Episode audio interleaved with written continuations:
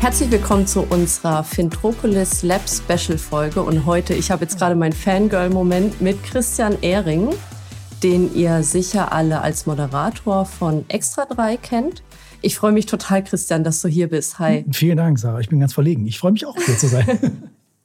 Ähm, tatsächlich, ich, ich freue mich schon den ganzen Tag drauf, auch mit Dunja hier als, als Moderatorin. Ähm, wirklich echt großes Kino, glaube ich, hier beim Event. Wir sind ja hier bei Fintropolis und wir sind noch vor deinem Auftritt, deshalb weiß ich gar nicht, was du nachher so erzählen wirst. Aber ich würde gern gleich zu Beginn mal provokativ fragen, weil das ist ja ein Event für Banker. Du hast, als ich ähm, bisschen recherchiert habe, ähm, in Vorbereitung jetzt auf unser Gespräch, dich mal als Spießer bezeichnet.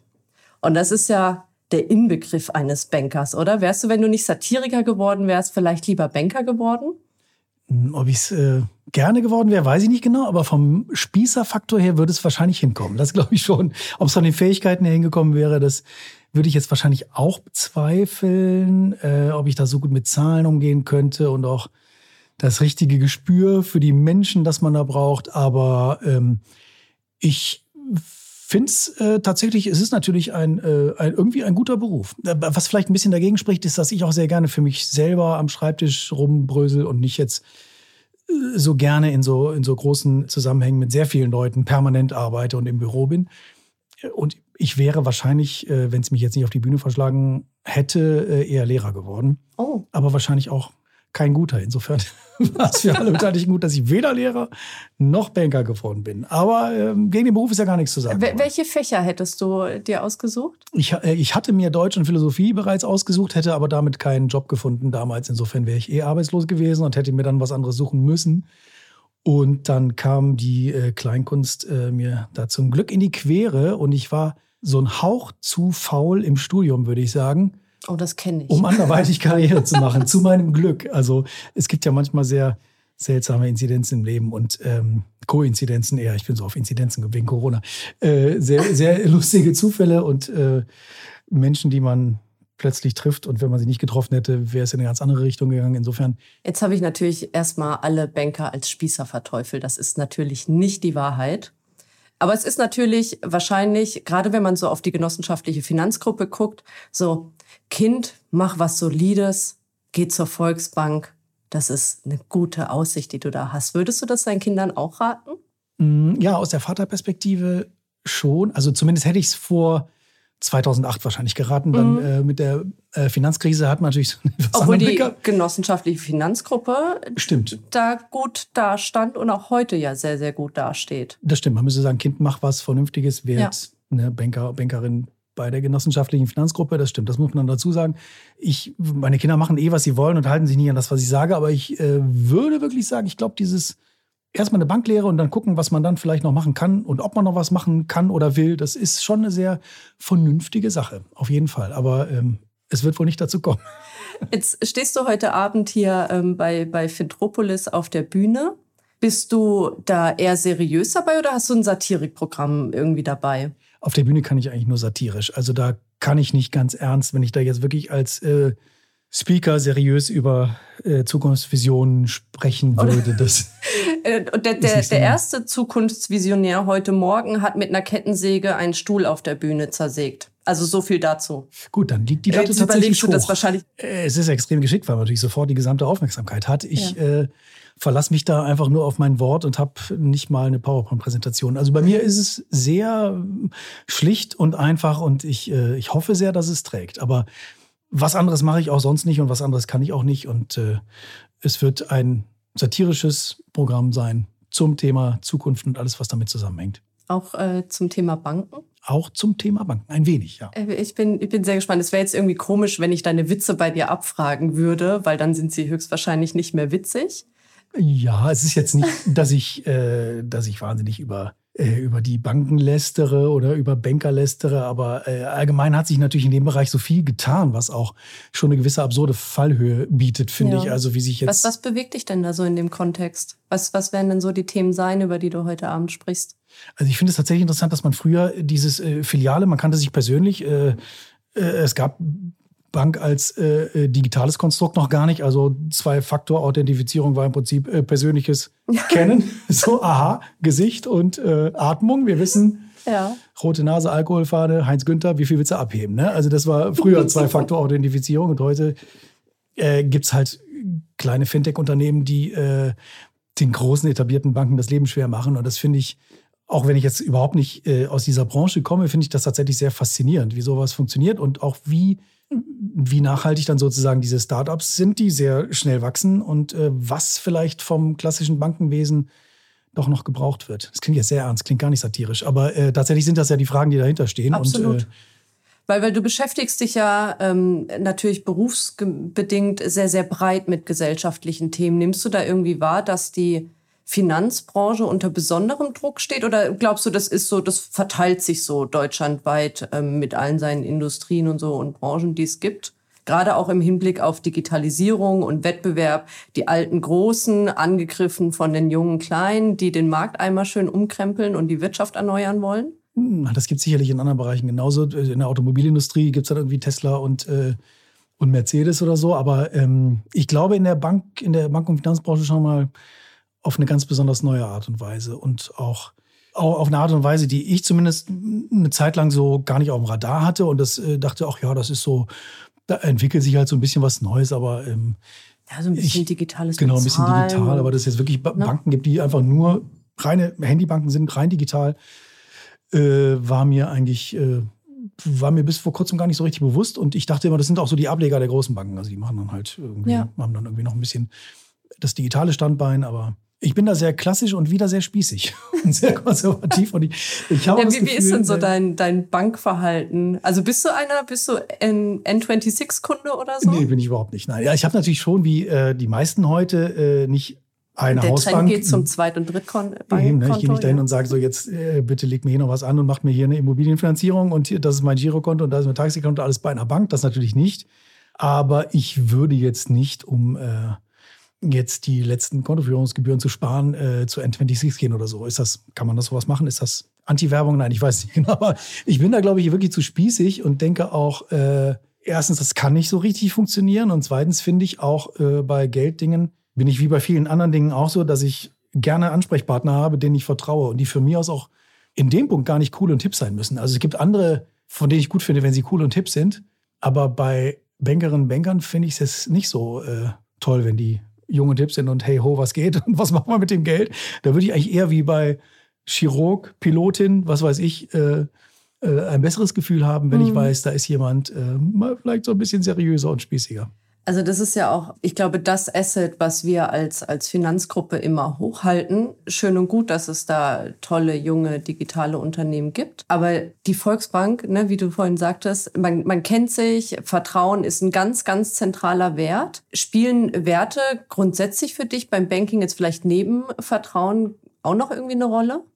Ähm, ja, tatsächlich finde ich, äh, finde ich auch Nachhaltigkeit da äh, ziemlich wichtig. Also grundsätzlich den Gedanken der Nachhaltigkeit und äh, da gibt's ja auch diverse Möglichkeiten jetzt inzwischen, äh, finde ich da auch nicht verkehrt und ist für mich schon ein Kriterium. Oder mhm. zumindest wäre bei anderen Dingen es vielleicht ein Ausschlusskriterium, irgendwo nicht zu investieren oder Geld anzulegen. Wie nimmst du das denn in der, in der Gesellschaft wahr? Weil wir haben einerseits Friday for Futures und die, die jungen Menschen, die auf die Straße gehen. Ich glaube, das haben wir in Deutschland schon lange nicht mehr gesehen, dass sich äh, die, die jungen, man kann es, glaube ich, wieder nicht am Alter festmachen, aber dass sich eine, eine Bevölkerungsgruppe so sehr für etwas einsetzt und gleichzeitig so zumindest ein bisschen die Wahrnehmung, so eine Abgestumpftheit, vielleicht auch in der Politik, so ein bisschen Schulterzucken. Ähm, glaubst du, dieser, dieser Nachhaltigkeit, ich, ich finde das Wort Trend so schwierig, weil ist, es ist doch kein Trend, oder? Nein, es ist kein Trend. Es ist, also man, man kann es sicherlich auch als äh, Lifestyle-Phänomen betrachten oder auch so praktizieren. Und äh, sicherlich gibt es äh, gibt's auch da ein paar, die sagen, auch ich mache da mal mit, weil das gerade irgendwie ganz gut ist. So, das gab es aber äh, bei den achtundsechzigern auch, die sagen, hm. ich finde das ganz cool, mir hier einen Sticker an die Jeansjacke zu pappen, aber eigentlich geht es mir äh, wahrscheinlich nur um eine soziale Gruppe oder so. Äh, aber äh, es ist kein, es ist kein äh, leerer Hype, es geht denen wirklich um was. Ich finde das sehr bewundernswert, was die bislang bewegt haben, auch mit ihrer Renitenz. Und äh, ich habe wirklich große Hoffnung in diese junge Generation, was ich mitbekomme. Also ich habe ein neunzehnjähriges Kind, insofern habe ich ein wenig Einblick. Sind die wirklich schnell im Kopf, technikaffin, digital, schnell unterwegs und ähm, man neigt als Vater dazu, auch immer zu sagen, Mensch, äh, das ganze Technikgedöns und so, es macht dumm. Vielleicht macht es gar nicht dumm, vielleicht macht es äh, sogar schlau und vielleicht hilft es sogar auch, äh, sich schnell auf neue Situationen einzustellen. Und äh, gleichzeitig habe ich das Gefühl, dass diese Generation relativ empathisch ist und relativ großen Wert auf das Soziale legt. Das ist vielleicht jetzt ein etwas zu optimistischer Blick, aber ähm, ich habe das Gefühl, äh, wenn uns jemand raushaut, dann die.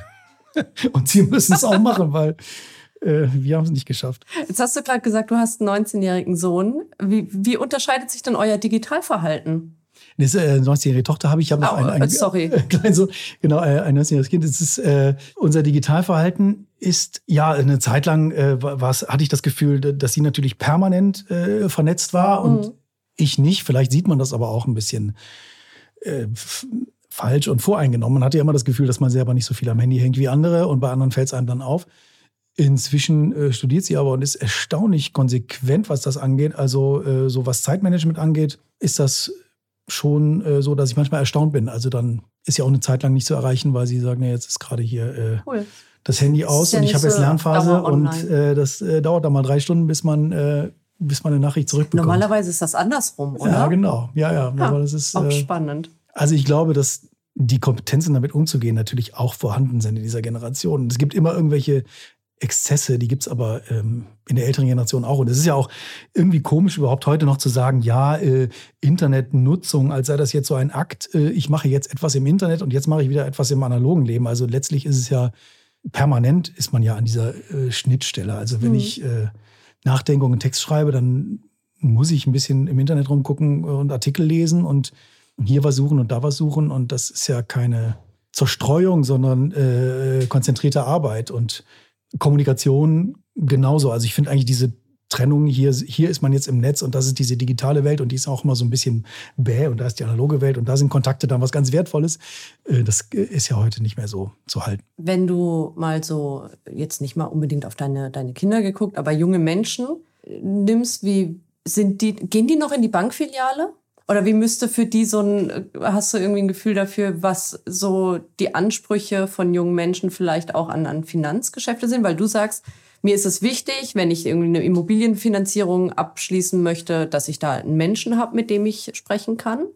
Aber die Jugend, die mobil, global unterwegs ist, hat die noch Bock auf eine ortsgebundene Hausbank? Vermutlich in dem Alter nicht unbedingt, ne? Aber das hatte ich in dem Alter auch nur, äh, um mir meine Zinsen auf dem Sparbuch gut schreiben zu lassen, oh, weil Zinsen. Es eben nicht anders geht. Muss schon ein paar Tage her sein, ne? Das kennen die jungen Leute gar nicht mehr, genau. Aber das, man denkt da ja auch in dem Alter jetzt äh, selten über, über Altersvorsorge oder, oder äh, Immobiliengeschäfte nach. Ja, vielleicht ist es wirklich so eine Generationssache, dass man, dass man da mit einer anderen Bank auch gut bedient ist. Aber mh, mit zunehmendem Lebensalter finde ich das eigentlich ganz sinnvoll, da auch ähm, längerfristige oder tragfähige persönliche Beziehung zu haben. Ich finde das, ähm, also ich bin aber so, vielleicht ist es äh, bei anderen auch nicht so, aber ich finde das immer ganz gut.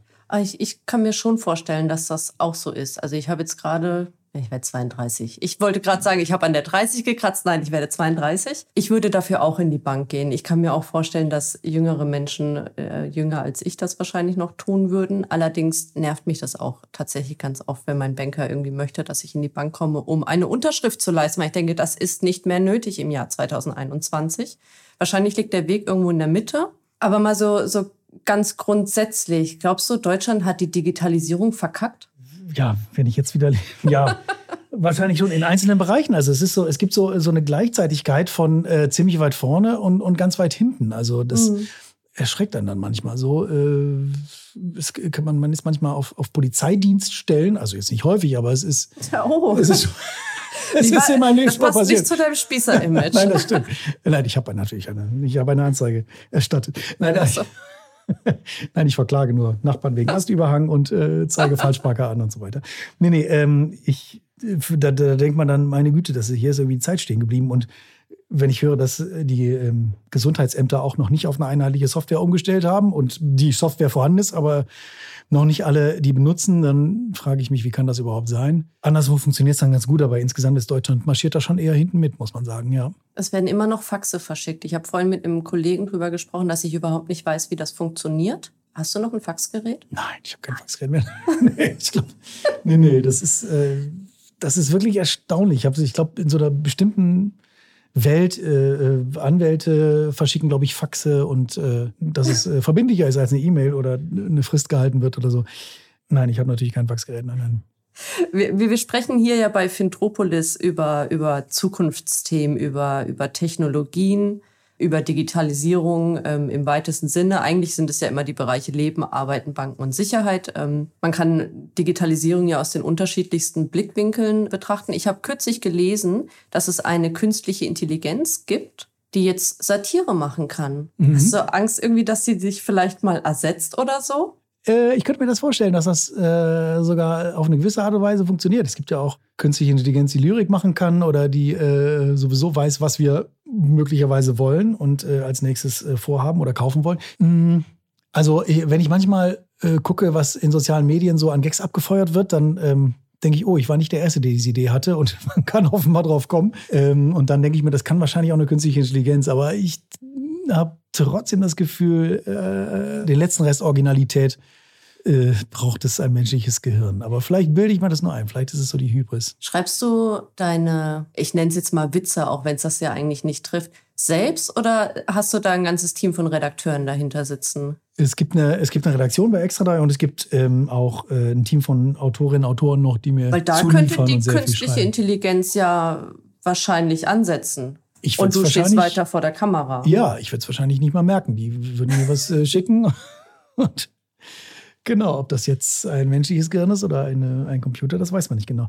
Ja, ich habe, ich habe natürlich die Hoffnung, dass es nicht so ist. Meine größere Sorge ist eigentlich, dass ich äh, irgendwann äh, zu alt bin oder auf irgendeine Art und Weise abgemeldet, sodass eine jüngere Generation sagt, das können wir doch wirklich nicht mehr ertragen, was der Typ da macht. Aber vielleicht ist es auch die K I, die mir irgendwann meinem Schaffen ein Ende bereitet. Es ist ja ein ganz spannendes Phänomen, dass eine Blockchain, die eine Bank absolut überflüssig machen könnte und die ja schon seit, also keine Ahnung, ich bin jetzt bei der Fiducia G R D seit sechs Jahren und vor sechs Jahren haben wir auch schon über Blockchain gesprochen und dass sie die Banken vielleicht überflüssig machen kann. Und man begegnet ja immer noch vielen Leuten und ich zähle mich da selbst dazu, weil ich bin kein Techie, die das nur in Ansätzen versteht. Die sagt, ja, okay, ich weiß, da gibt's eine Technologie.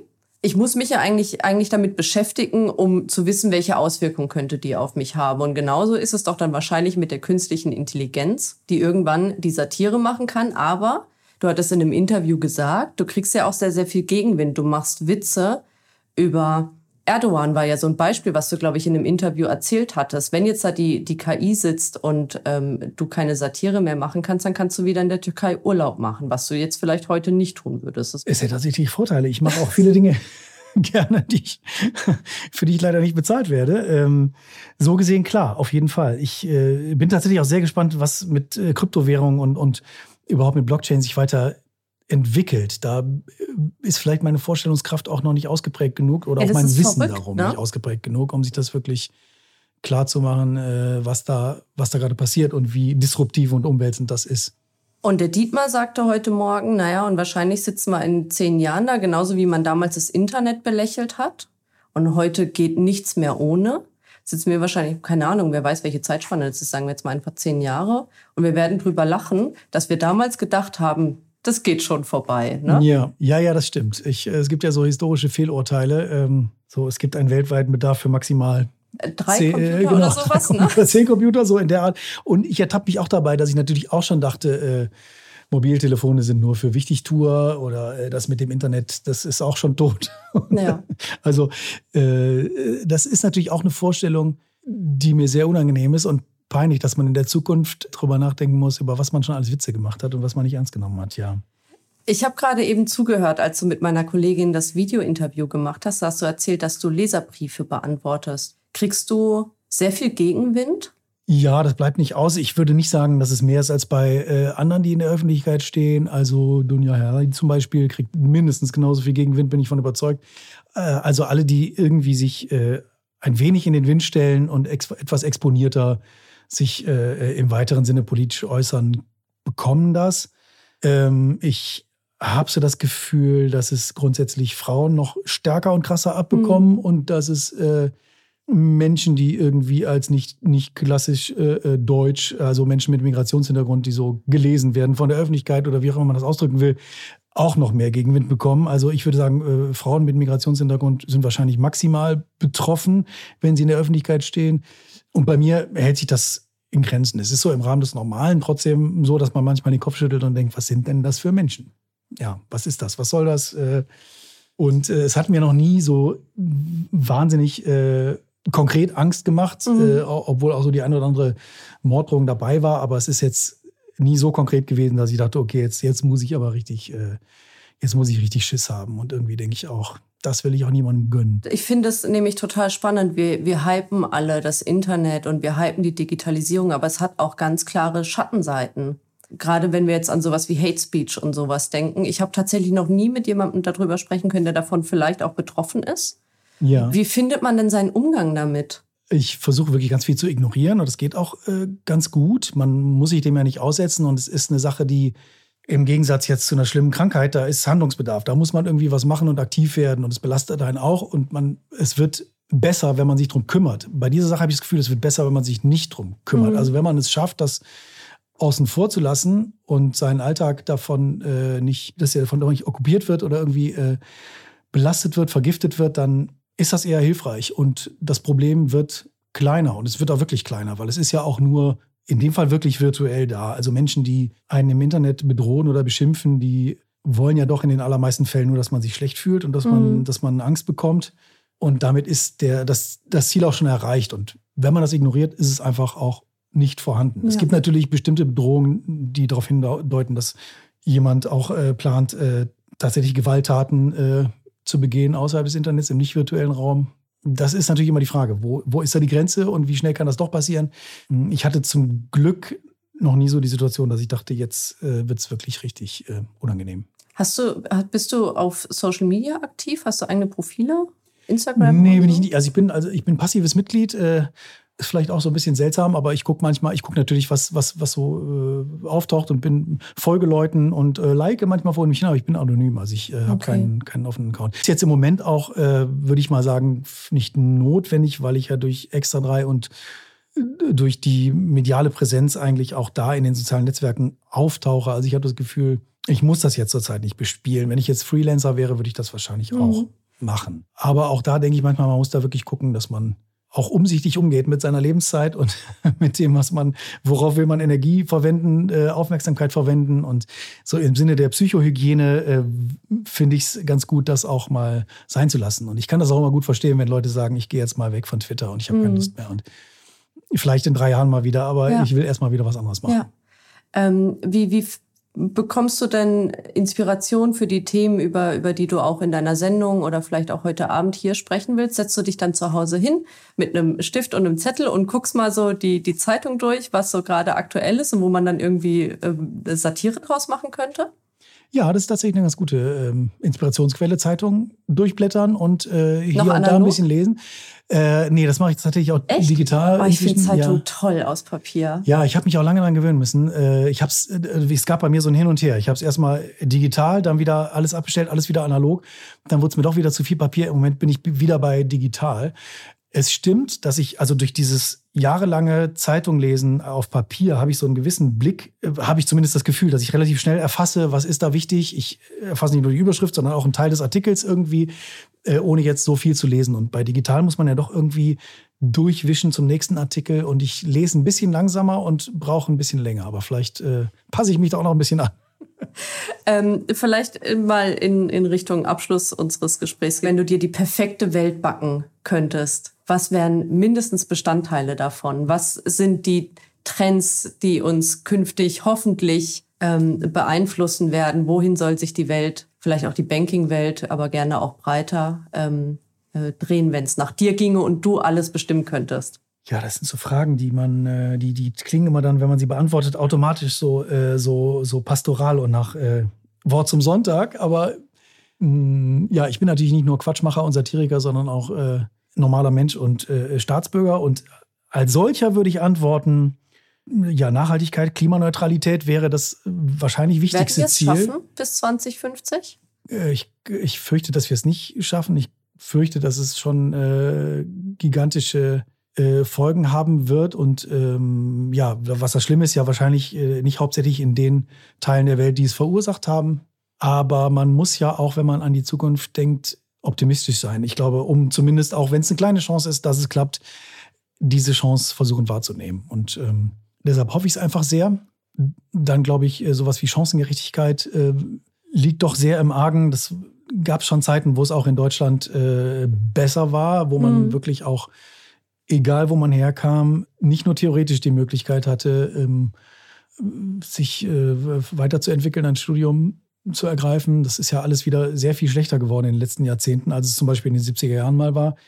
Und ähm, ja, das dritte Thema, würde ich sagen, Abwesenheit von Rassismus und alles, was damit zusammenhängt. Also das Herabschauen auf andere Menschen, weil sie anders sind. Das klingt irgendwie alles so, als wenn die K I die Satire irgendwann mal ersetzt, dann solltest du in die genossenschaftliche Finanzgruppe kommen, glaube ich. Wir werden sicher irgendwo ein Plätzchen finden, ja, wenn, wenn du Lust hast. Jetzt habe ich auch das Gefühl, es passt nicht nur vom Spießertum, es passt auch vom Sound. Okay. Sowas nicht gemeint.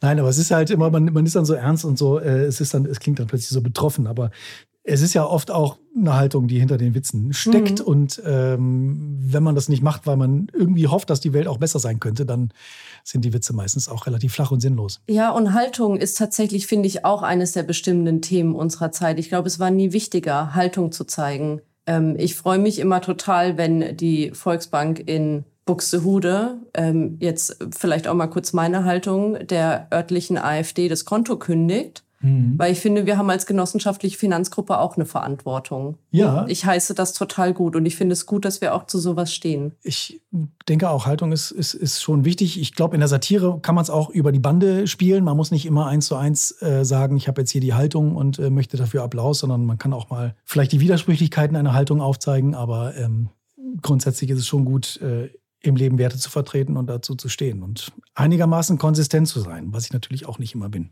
Ich finde, das war jetzt tatsächlich ein Wort zum Sonntag. Ja, also mehr kann ich jetzt auch wirklich in der Hinsicht nicht bieten. Also und ich bedanke mich ganz herzlich für, für das Gespräch. Ich wünsche dir heute Abend sehr viel Spaß auf der Bühne, leider ohne Publikum. Ja.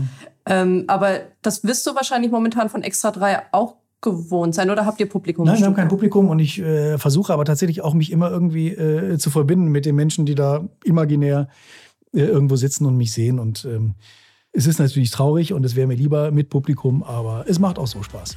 Das ist schön. Ich freue mich drauf. Danke für das Gespräch. Danke dir.